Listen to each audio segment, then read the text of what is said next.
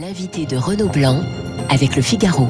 Bonjour Hubert Védrine. Bonjour. Ancien ministre des Affaires étrangères. Une vision du monde, hein, c'est que publié dans la collection euh, bouquin Hubert Védrine. La Russie continue de, de, souffler le chaud et le froid. On parle euh, d'un cessez-le-feu à Mariupol dans, dans moins d'une heure, mais de bombardements dans d'autres villes, de pourparlers qui progressent, puis euh, de blocages.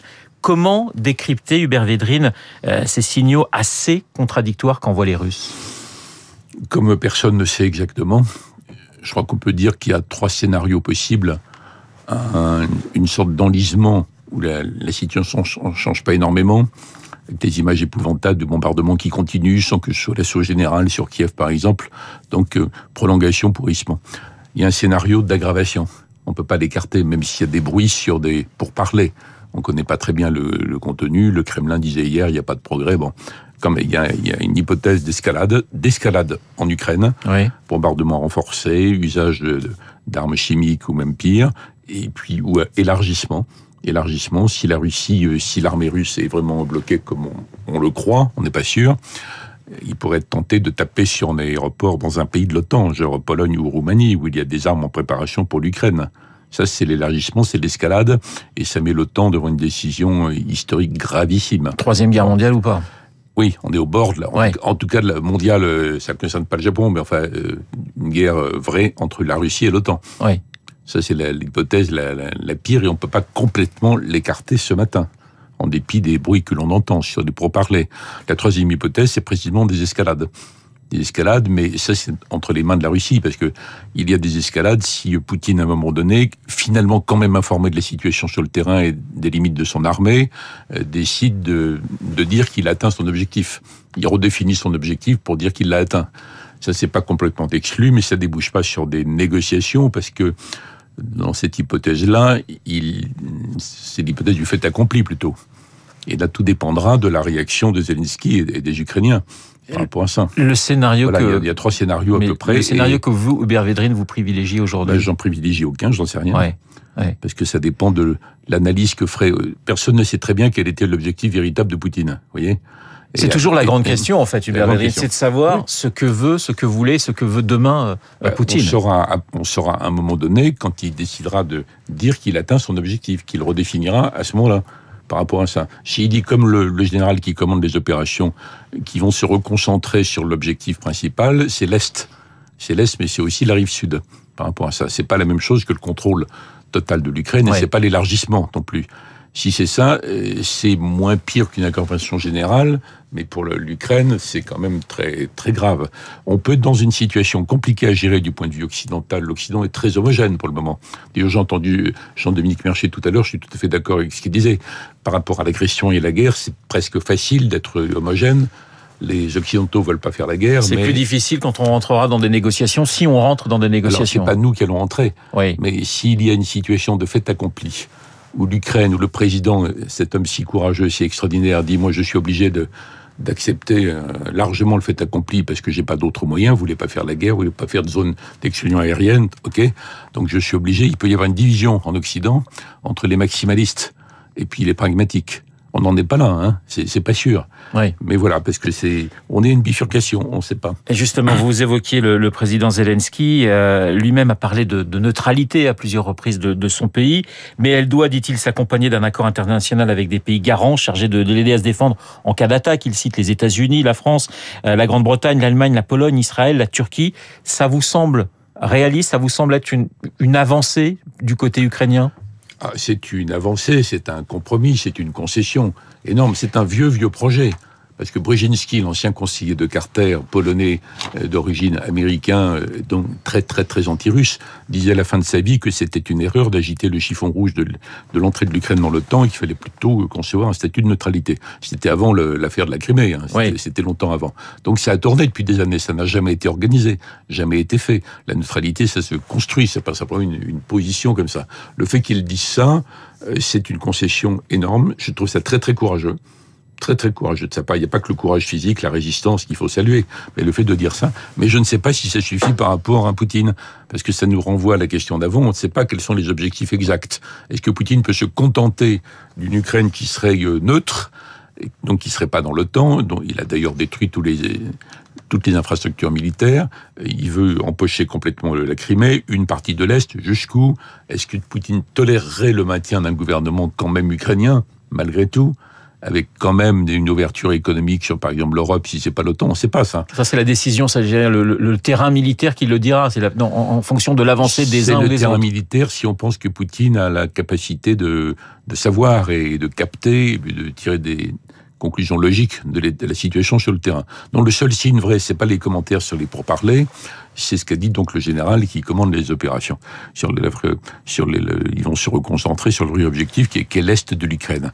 Après, ça dépend de Zelensky et nous aurons, nous, occidentaux, à nous positionner par rapport à ce qu'il dira. C'est pas nous qui négocions, vous voyez. La rencontre Zelensky. On est appelé comme garantie. Oui. Si on est appelé comme garantie, ça voudrait dire que Poutine a accepté. Donc on entre dans une sorte de négociation, une sorte de porte de sortie. Et il y a en Occident des maximalistes qui diront on peut absolument plus jamais traiter avec Poutine, ni d'ailleurs avec la Russie, il faut couper tous les ponts. Et d'autres qui diront mais non, il faut faire quelque chose qui euh, euh, rendre la vie moins atroce pour les Ukrainiens. Poutine, un boucher, un criminel de guerre, un homme qui ne serait resté en place. Quel impact euh, ces déclarations de Joe Biden peuvent avoir sur le dossier ukrainien? Est-ce que pour vous c'est une faute qu'un président américain parle comme ça du président russe alors qu'il y a la guerre Oui. Oui, c'est une erreur. Mais je pense qu'il l'a fait pour des raisons internes il y a une dizaine de millions de, Polonais dans le Middle West, dans des, dans des États qui sont euh, disputés entre les Trumpistes et les démocrates. Biden a en tête les élections du mid-term, et comme il ne veut pas, il l'a décidé d'ailleurs. Euh, tous les pays de l'OTAN sont sur la même ligne. On ne peut pas entrer en guerre, on ne peut pas faire la zone d'exclusion aérienne qui consisterait à battre des avions russes, qui abattrait des avions de l'OTAN, etc., etc. Il peut pas ça. Donc quand il était en Pologne, il a dit sur le mode verbal, sur le mode rhétorique, euh, des choses pour montrer qu'il est euh, très sensible à l'émotion des Polonais, mais tout le monde est sensible à l'émotion des Polonais et des Ukrainiens, et les images monstrueuses de, de Pito bombardés, etc. Tout le monde est sensible à ça. Mais je pense qu'un président ne devrait pas dire euh, que tel ou tel autre président doit partir, d'autant qu'il peut pas le faire. Ça marchera jamais. C'est comme les gens qui veulent juger Poutine, ça marchera jamais. Pourquoi dire ça?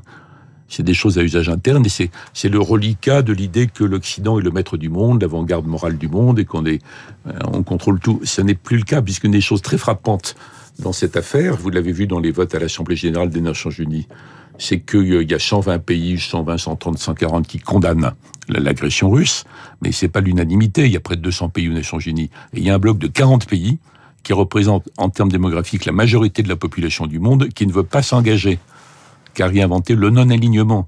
C'est-à-dire que la mondialisation dont on arrivait après la fin de l'URSS, à la fois sur le plan de l'universalité des valeurs, je, suis d'accord avec ce concept philosophiquement, mais en pratique, on ne peut pas l'imposer. L'économie globale de marché, financiarisée, dérégulée et compagnie, euh, on voit bien qu'on on est au bout de ce cycle-là. On est à la limite. Ça va être très, euh, plus qu'à la limite, c'est fini. Ça va être très dur pour nous, les Européens, qui avons beaucoup idéalisé ça.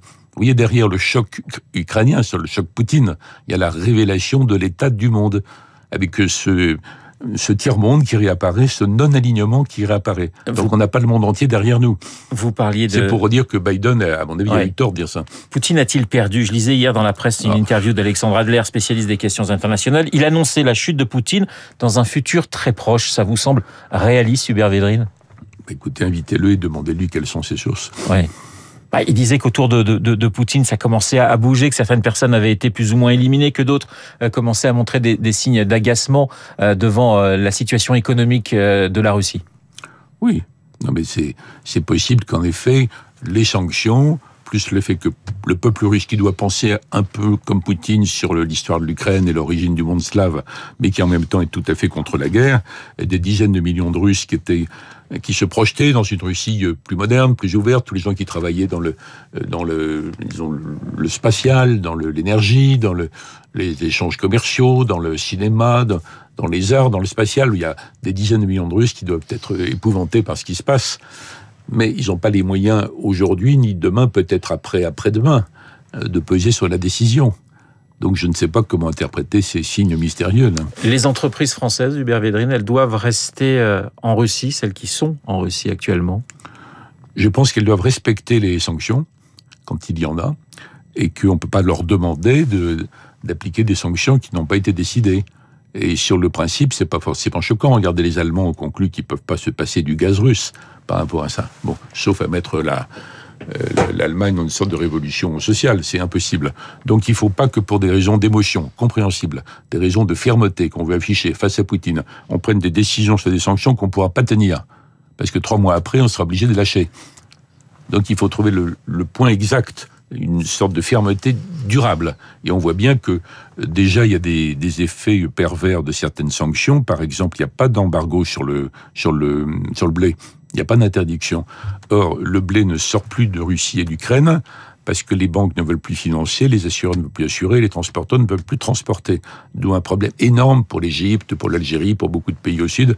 Il y a d'autres exemples. Oui, la famine menace un certain nombre de, de, pays. On en parlait avec donc, Nicolas dire que Les sanctions, c'est pas simplement théâtral à usage oui. interne. Il faut bien calculer. Et si on veut que ça porte sur le, ça pèse sur le système de décision à Moscou, qui est quand même un peu obscur, il faut que ce soit bien ajusté et durable. Le monde d'après, Hubert il sera, le monde d'après, il sera sans Poutine ou pas forcément? Bah, C'est pas nous qui décidons. Hein. Il y aura forcément, il se peut tout à fait qu'il y ait Poutine encore durablement, que l'effet de corrosion et de changement dans la société russe soit réel mais lent. Donc il y a encore Poutine et qu'à un moment donné, il se trouve des gens pour dire ben, on est obligé de, traiter quand même avec Poutine. Après tout, en dépit de ce qu'on raconte et de nos principes proclamés, hein, on passe, la diplomatie est inventée pour parler à des monstres, pas pour parler à des copains, avec les, valeurs communes. Donc il se peut qu'à un moment donné, certains disent on, le déteste, il a une responsabilité atroce dans l'affaire de, cette guerre, mais il faut parler avec lui. Et est-ce que les Ukrainiens ne parlent pas avec lui? Les Ukrainiens, ils parlent aux Russes. Donc on peut être dans cette affaire plus ukrainien que les Ukrainiens.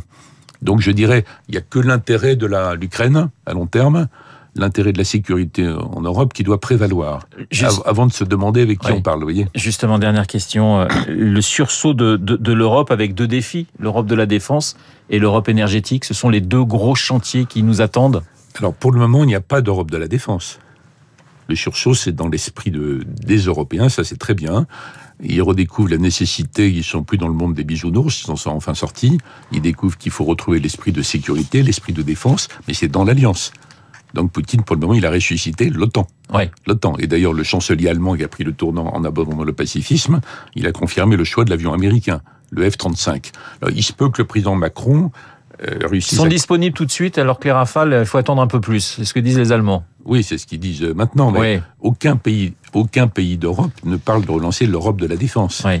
Mais il se peut que le président Macron arrive à canaliser une partie de ce sursaut chez les Européens pour qu'il y ait, ça sera une synthèse, une plus grande affirmation des Européens dans le cadre de l'Alliance, ce que Biden peut-être accepterait. Donc c'est la synthèse qui peut se produire. C'est pas de l'Europe de la défense à la française. Et l'énergie, ça sera ma dernière question. Il faut couper le gaz russe? C'est impossible. C'est pas nous qui coupons. C'est le chancelier Scholz qui dit je ne peux pas peut pas. Alors je sais bien que les, les, Américains veulent vendre le gaz naturel liquéfié, c'est-à-dire ce que Trump voulait faire déjà avant, mais ils peuvent pas. Donc c'est un, oui, c'est une, il faut réduire la dépendance excessive des Européens en matière d'énergie. Encore aurait-il fallu que Mme Merkel ne sorte pas prématurément du nucléaire, ce qui est une faute énorme, d'où la dépendance du gaz russe. Mais après le processus de réduction de la dépendance, c'est sur 5 ans, 10 ans, 15 ans. C'est pas pour la semaine prochaine, donc ça change rien sur l'issue de cette guerre qui est l'urgence numéro un de l'arrêter. Merci Hubert Védrine d'avoir été ce matin dans le studio de Radio Classique, l'ancien ministre des Affaires étrangères, Une vision du monde, et c'est publié dans la collection Bouquins. Je vous souhaite une excellente journée. Il est 8h29 dans un instant. Eh bien, nous allons retrouver Charles Bonner pour l'essentiel de la